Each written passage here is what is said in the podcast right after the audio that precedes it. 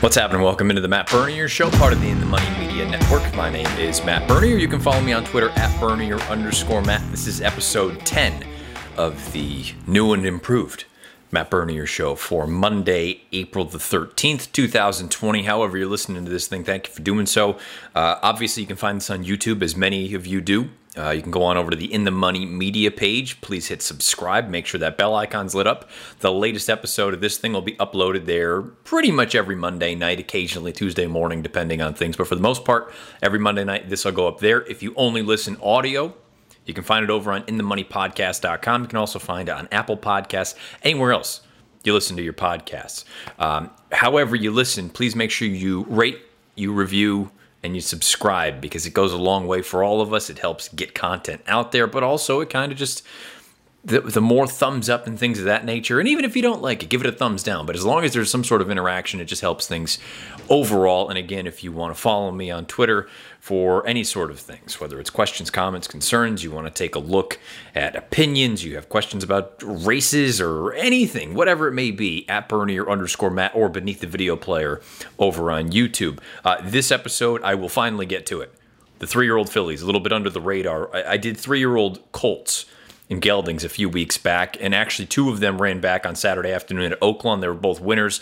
Look, they didn't, they weren't going to make you a ton of money, but uh, hopefully it kind of tipped some people off. Uh, Skull Factor, who came out of a very live race, kind of highlighted him, saying he's going to be one maybe you want to keep an eye on for Mac Robertson. He goes out, wins very impressively in his second lifetime start. And then Pneumatic, the horse that defeated Skull Factor in the career debut, he comes back, stretches out to two turns, wins rather impressively while wide throughout for Steve Asmussen. 89 Beyer speed figure for that one, too. So those were two of the horses highlighted with the boys that were under the radar. This episode here, episode 10, we'll go over the three year old fillies that maybe you haven't heard of just yet. We all know many of the names that are on the, the Oaks Trail already but maybe there's some that not only could be potential Oaks horses, given that it's going to be the first Friday in September now, uh, but but even some turf horses and, and different sort of you know configurations, turf sprinter, dirt sprinter, turf router, dirt router, whatever the case may be. It's going to be a few different ones sprinkled in throughout, but.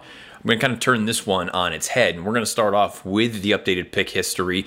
And I don't want to call it a Q&A because there aren't really a ton of, of questions. It's, it's going to be more about what people the comments from last week's episode, where a number of people enjoyed um, my sort of opinion of the best Derby fields over the past 20 years, and people were uh, chiming in and, and, sort of talking about what their opinions were.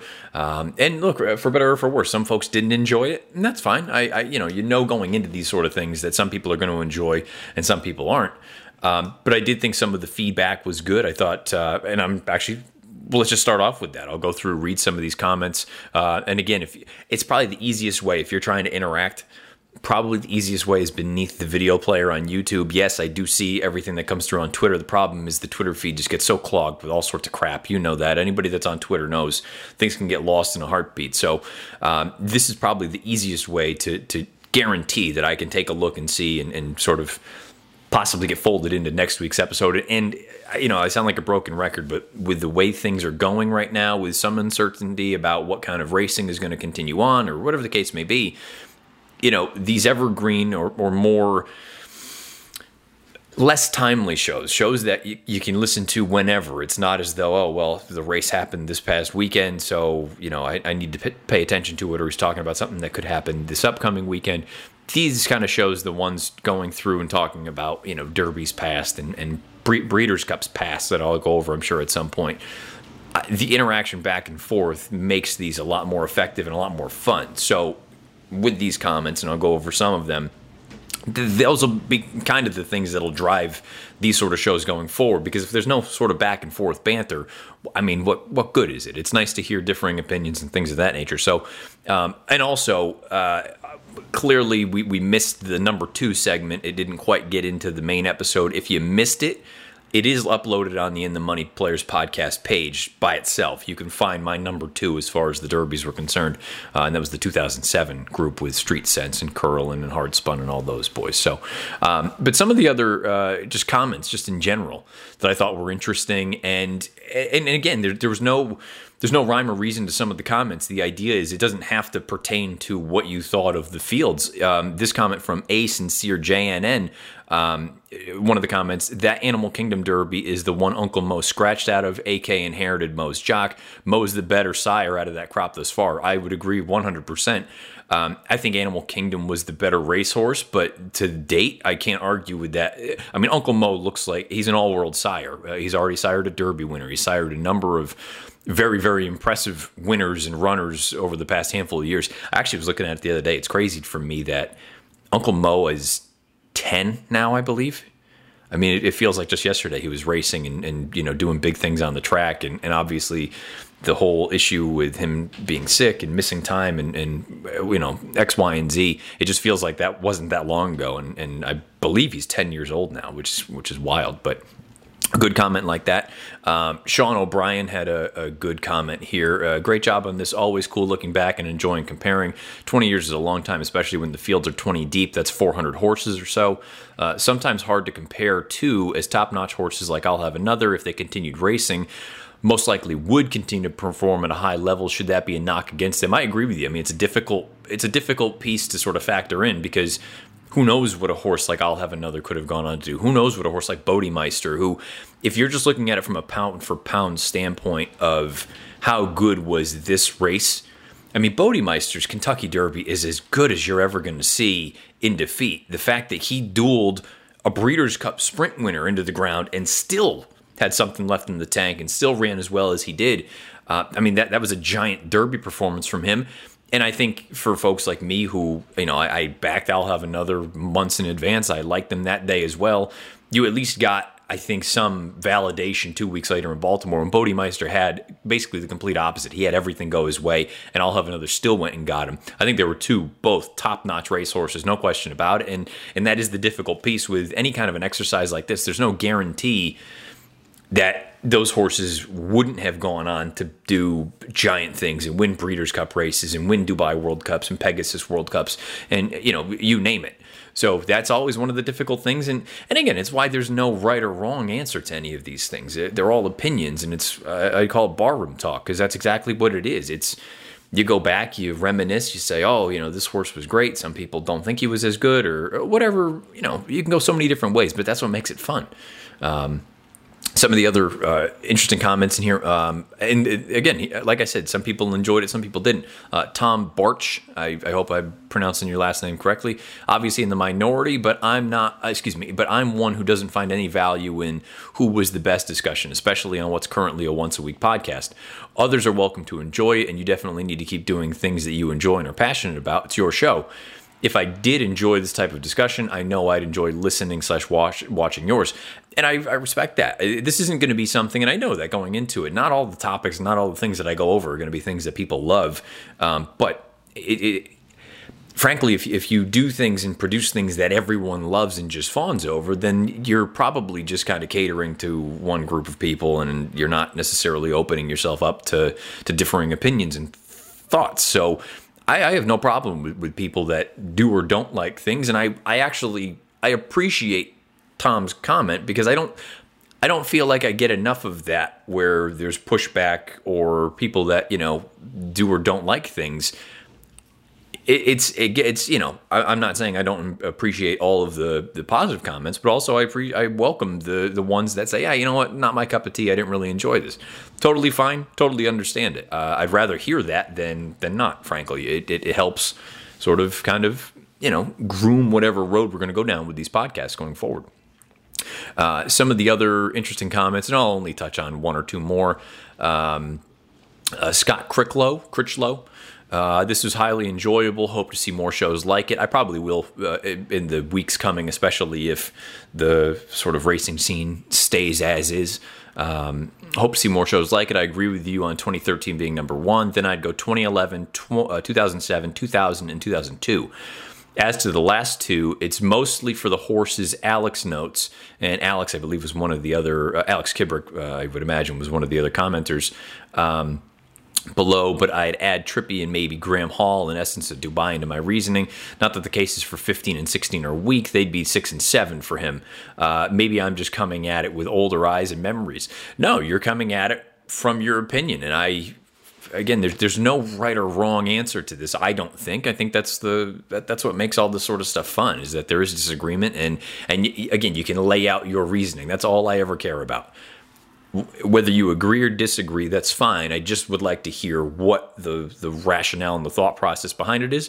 And Scott laid it out there. So those are the kind of comments I appreciate. Those are the ones that I feel like are the most sort of. Um, I think they're the most valuable. I think they're the ones that that help everyone. You know, it's one thing to just say something, but if you can't teach people or you can't explain rationale and reasoning, then it doesn't really do anything. And Scott laid out his reasoning why he liked certain groups, why he doesn't like certain groups, and and I think that's all we can be looking for in a spot like this. So there's it's not really a q&a for this week but just the idea of go through some of the comments kind of chop it up a little bit see what people have to say let's go over the updated uh, pick history now we're at a point we're getting closer i would say from a sample size standpoint to be relatively comfortable making conclusions. I'm still not thrilled with some of the numbers at this point. The sample size is up to 74. Had some horses down at Oaklawn this weekend. Played a couple earlier in the week at Tampa. Uh, from from a sample size of 74 on the win standpoint, uh, 19% winners, which again I would expect.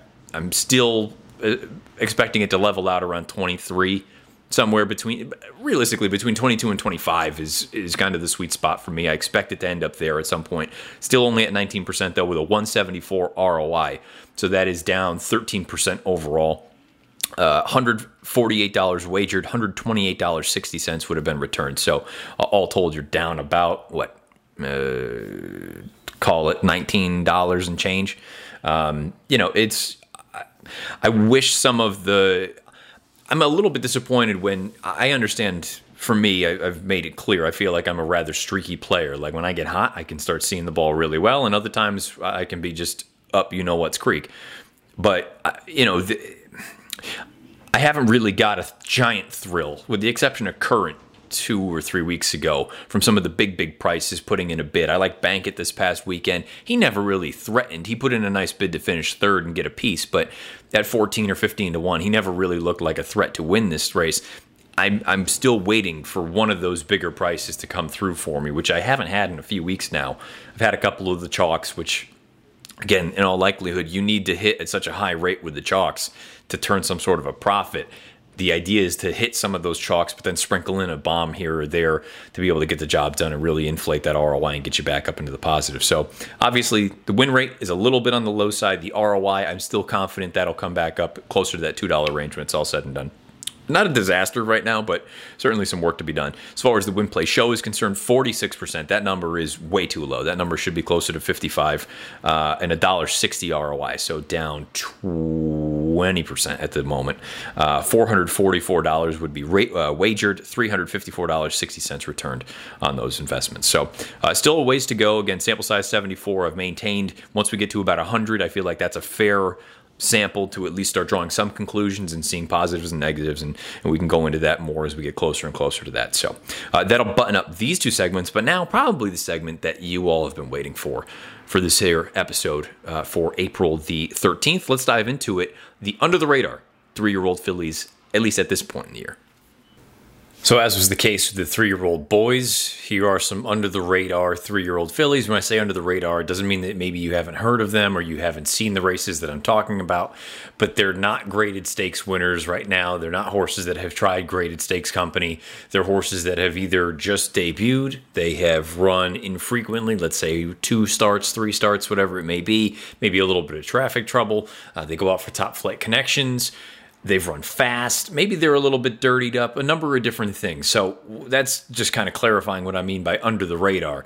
You're probably not going to be looking at giant prices on these horses exiting any of these races. Maybe one of them you can get a decent number on. The other ones, though, they did enough in their debuts or in their second and third lifetime starts to think that they're going to get bet wherever they show up. But these could be horses that way down the road could end up trying graded stakes company could end up being some decent prices that maybe you just want to get sort of on your on your radar earlier than later. Uh, let's start with casual. Now this is a horse uh, a filly that actually we just saw run on saturday. She broke her maiden as a first time starter for steve asmussen at oaklawn park. She's got a giant pedigree. I think she could be absolutely anything Uh, she's by Curlin out of multiple grade one stakes winner Lady Tak. Uh, she won the grade one test, the grade one ballerina, the grade two fairgrounds oaks going two turns. So there's a little bit of versatility there.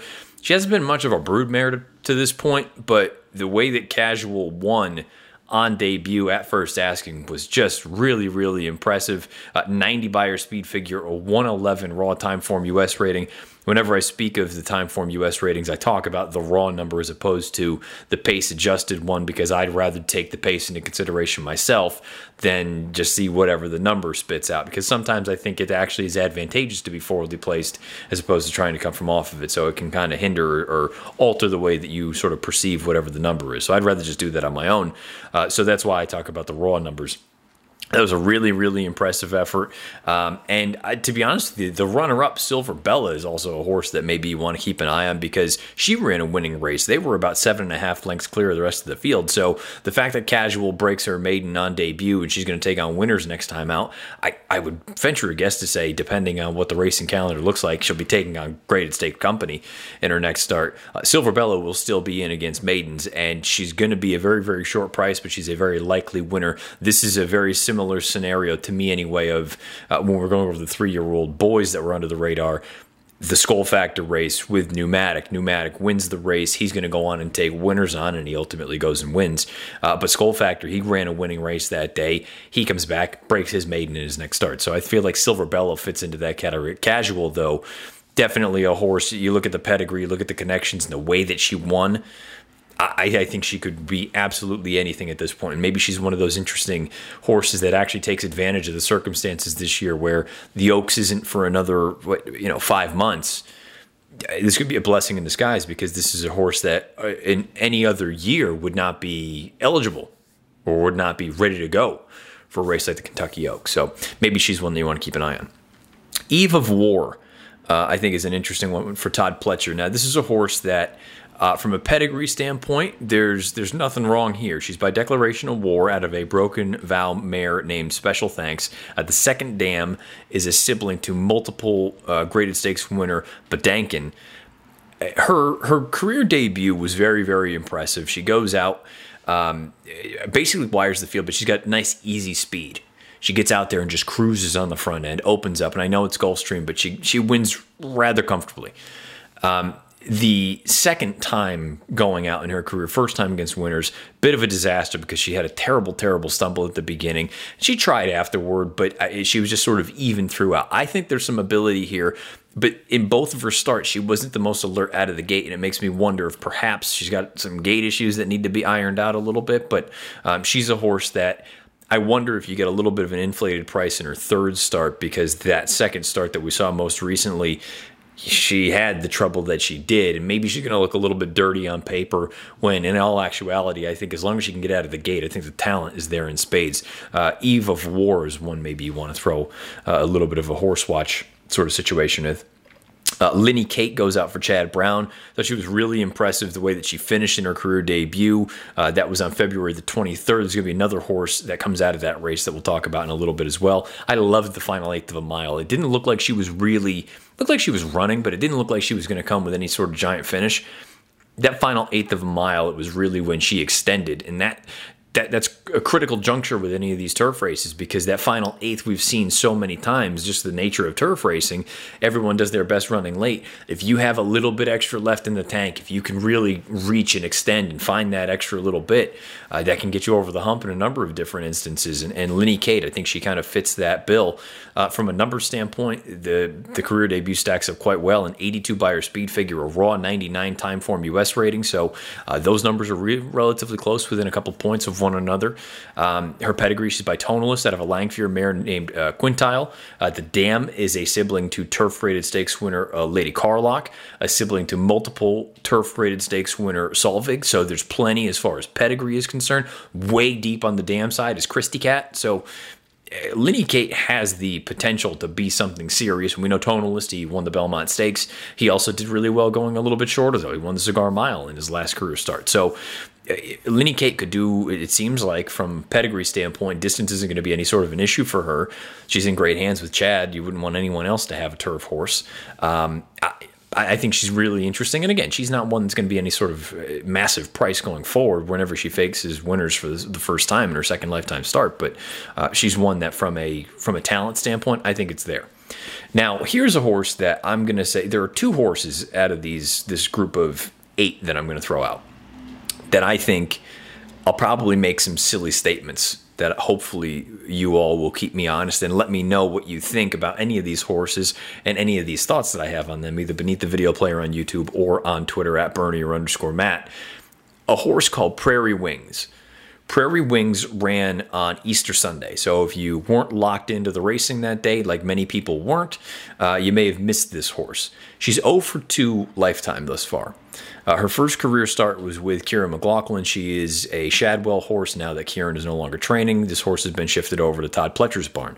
Uh, in yesterday's race, and I'm saying yesterday because I'm recording this on Monday the 13th, uh, she was completely loaded with nowhere to go turning for home. Finally, there was a little bit of a seam. She finished really, really well once she was able to get clear to me, she was unlucky yesterday. I feel like she was the best horse in the race. I go back to her career debut, slow out of the gate, breaking from the inside. And look, she was under an all out ride for a long time, but I liked what I saw. I feel like she is showing that there is ability here. The race yesterday on Sunday, on Easter Sunday, she earns an 81 Beyer and 95 raw Timeform US rating the pedigree would suggest that she'll run all day. And that's the interesting thing for me. You look at sort of the progression we've seen from her distances start one to start two. She went from six furlongs to a one turn mile yesterday. She's by Tapit out of a Sadler's Wells mare named Love Me Only. I mean, th- this is a pedigree that screams two turns longer. I think she's really good. And maybe the numbers wouldn't suggest that just yet. But I sometimes when you just see the way that horses move and what she has I don't want to say overcome because technically she still hasn't she hasn't won a race yet. She's over two, but I feel like her first two starts have been very, very educational for her. And sometimes you you get more from these kind of tough luck defeats than you do from going out there and winning by the length of the stretch and, and you know putting up gaudy speed figures. I think she's gonna gain a ton from each of these two lifetime starts. I'm very high on her. She's one that I would I'm gonna say will be and, and again, hold me to it I have no problem being wrong, but if I'm right with something like this, I you better believe I will I will bow when this happens, if it happens. I think Prairie Wings is going to be a graded stakes winner when it's all said and done. She's 0 for 2 right now. It's early on in her career, but I think between the pedigree, between the connections, and what she's shown in two lifetime starts, keeping in mind too the way that she ran at Gulfstream yesterday, that one turn mile, I talk about it on dirt all the time trying to, you need to be so much the best coming from off the pace at a one turn mile. And I think she would have won the race had she been able to get into the clear earlier. That's just my opinion. Doesn't we'll never know if that's right or wrong. But I will make this stance and the statement now that Prairie Wings will be a graded stakes winner at some point for Todd Pletcher and company here. Uh, Too Sexy is another horse maybe you want to throw in your stable mail, your horse watch, whatever it may be. She is a Christophe Clement trainee. Thought it was a good effort from her on April the 2nd, so we're just going back about 10 days, 11 days. Uh, she had a pretty good trip throughout, but really when she had an opportunity to go through down on the inside, I thought she was a little bit reluctant to do so she did eventually go through, but she really kicked it in once she was past that horse. So I just don't think she appreciated being in tight down there on the inside. Once she was able to get through and then things opened up a little bit, that's really when she extended and leveled off. She galloped out very, very well. Big, big late kick. When you look at the pedigree, she's by Quality Road out of a stormy Atlantic mare named Cake Baby. Um, from a numbers standpoint, a 78 Beyer speed figure, a raw 93 Timeform US rating. You know, she's one that I can see breaking the maiden soon, but admittedly at, at a price that's probably not going to be very appetizing. Uh, th- she's run twice, and she's run from a number standpoint two very comparable races. I believe the first race was a 75 or 76 Beyer, so it's not as though she she took a giant step forward and start two from a number standpoint. But visually, I just I, I feel like there is still something there. I think she will break the maiden soon. I don't know what her sort of ceiling is, um, but I think she's a decent horse and one that maybe you want to keep an eye on here's the other horse that I will um, throw out there and, and, make some bold statements with. Uh, this is a Chad Brown trainee. Her name is Publication. Uh, publication. I, I thought it was a phenomenal effort, and she's actually exiting the same race that Too Sexy is. at Gulfstream on April the 2nd. If you haven't seen it, you can go back and find the tape. YouTube, uh, Gulfstream puts all their replays up on YouTube, so you can find this April 2nd. Uh, I believe it was might have been the sixth race, somewhere around there. Um, she was as rank, and I don't want to say rank, but she was pulling very, very hard, very hard. She wanted to go, and uh, Emisael Jaramillo had the mount that day, and he had an absolute stranglehold on her just to try to get her to relax a little bit. And it's not as though she was throwing her head about. She wasn't, you know, kind of a, a crazy one out there, but you could tell she had her, she was bowed. She wanted to go. Waiting, waiting, waiting. First time starter. You know that these things can, it can take a little bit of time for these horses to kind of figure things out in the afternoon. And with her pulling as, as much as she did for, let's say, the opening half at least of, of that race, I wouldn't have faulted her at all if she got a little bit tired and, and maybe we didn't see any kind of a late kick. We got the complete opposite of that from her when she was finally sort of extricated from where she was down toward the inside. She angled out about five path turning for home and she exploded late. I mean, do you want to talk about full of run? She, to me, was the definition of full of run galloped out very, very well. The numbers come back pretty solid for a first time starter a 77 Beyer and a 92 raw Timeform US rating. And then you take a look at the pedigree, and this is the piece that I look at and I say, we, there's something here. Uh, she's by Tapit out of a Mizzen Mast mare named Filimbi. You may remember Filimbi from not too long ago. It's only been a few years. She was a turf graded stakes winner out at Santa Anita, and she was I believe, if I remember correctly, she was a little bit kooky. So maybe you know you combine that with the Tapit. Uh, you know pu- that's why publication perhaps was a little bit keen early on. But I watched that race. I see the connections. I believe this, this is a Juddmonte horse. I see it all, and I think this is another. This is a graded stakes type of horse down the road.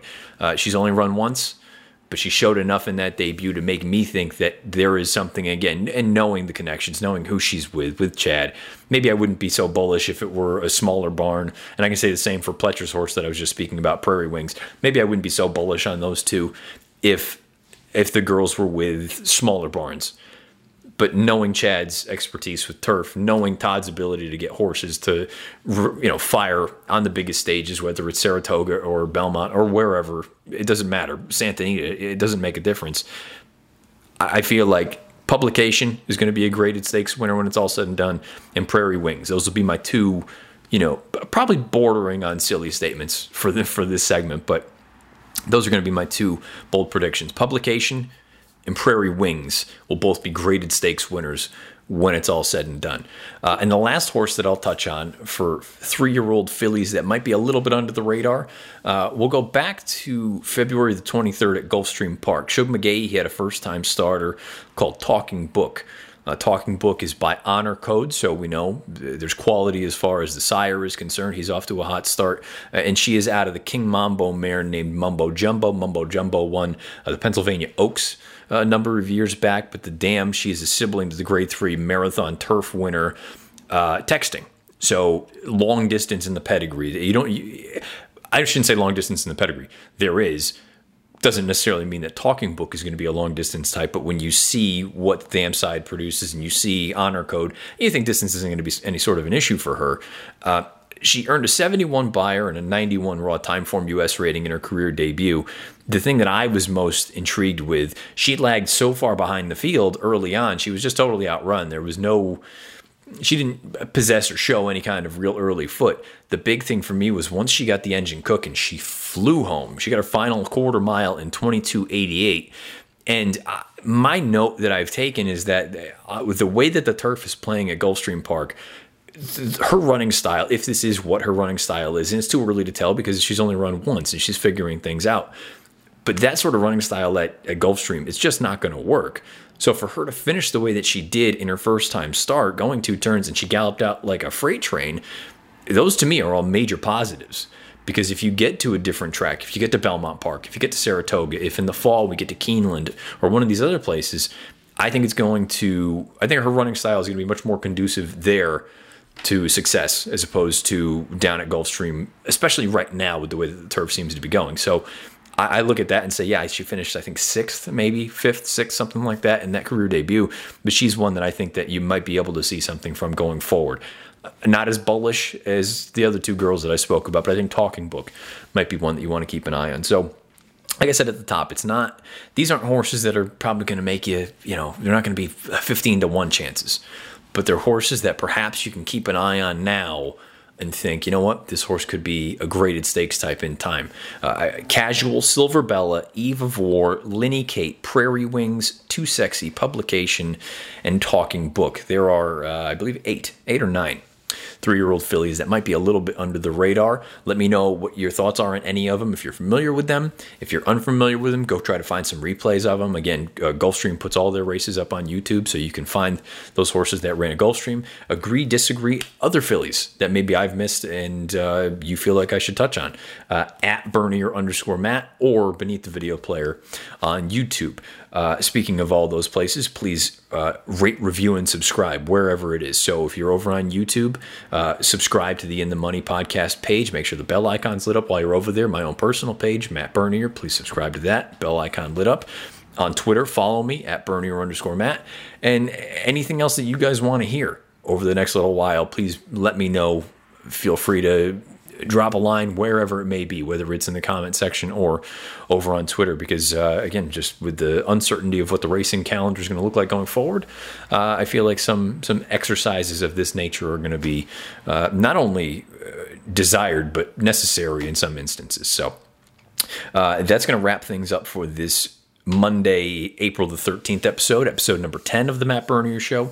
Thanks to every one of you that listen, however you're listening and wherever you're listening.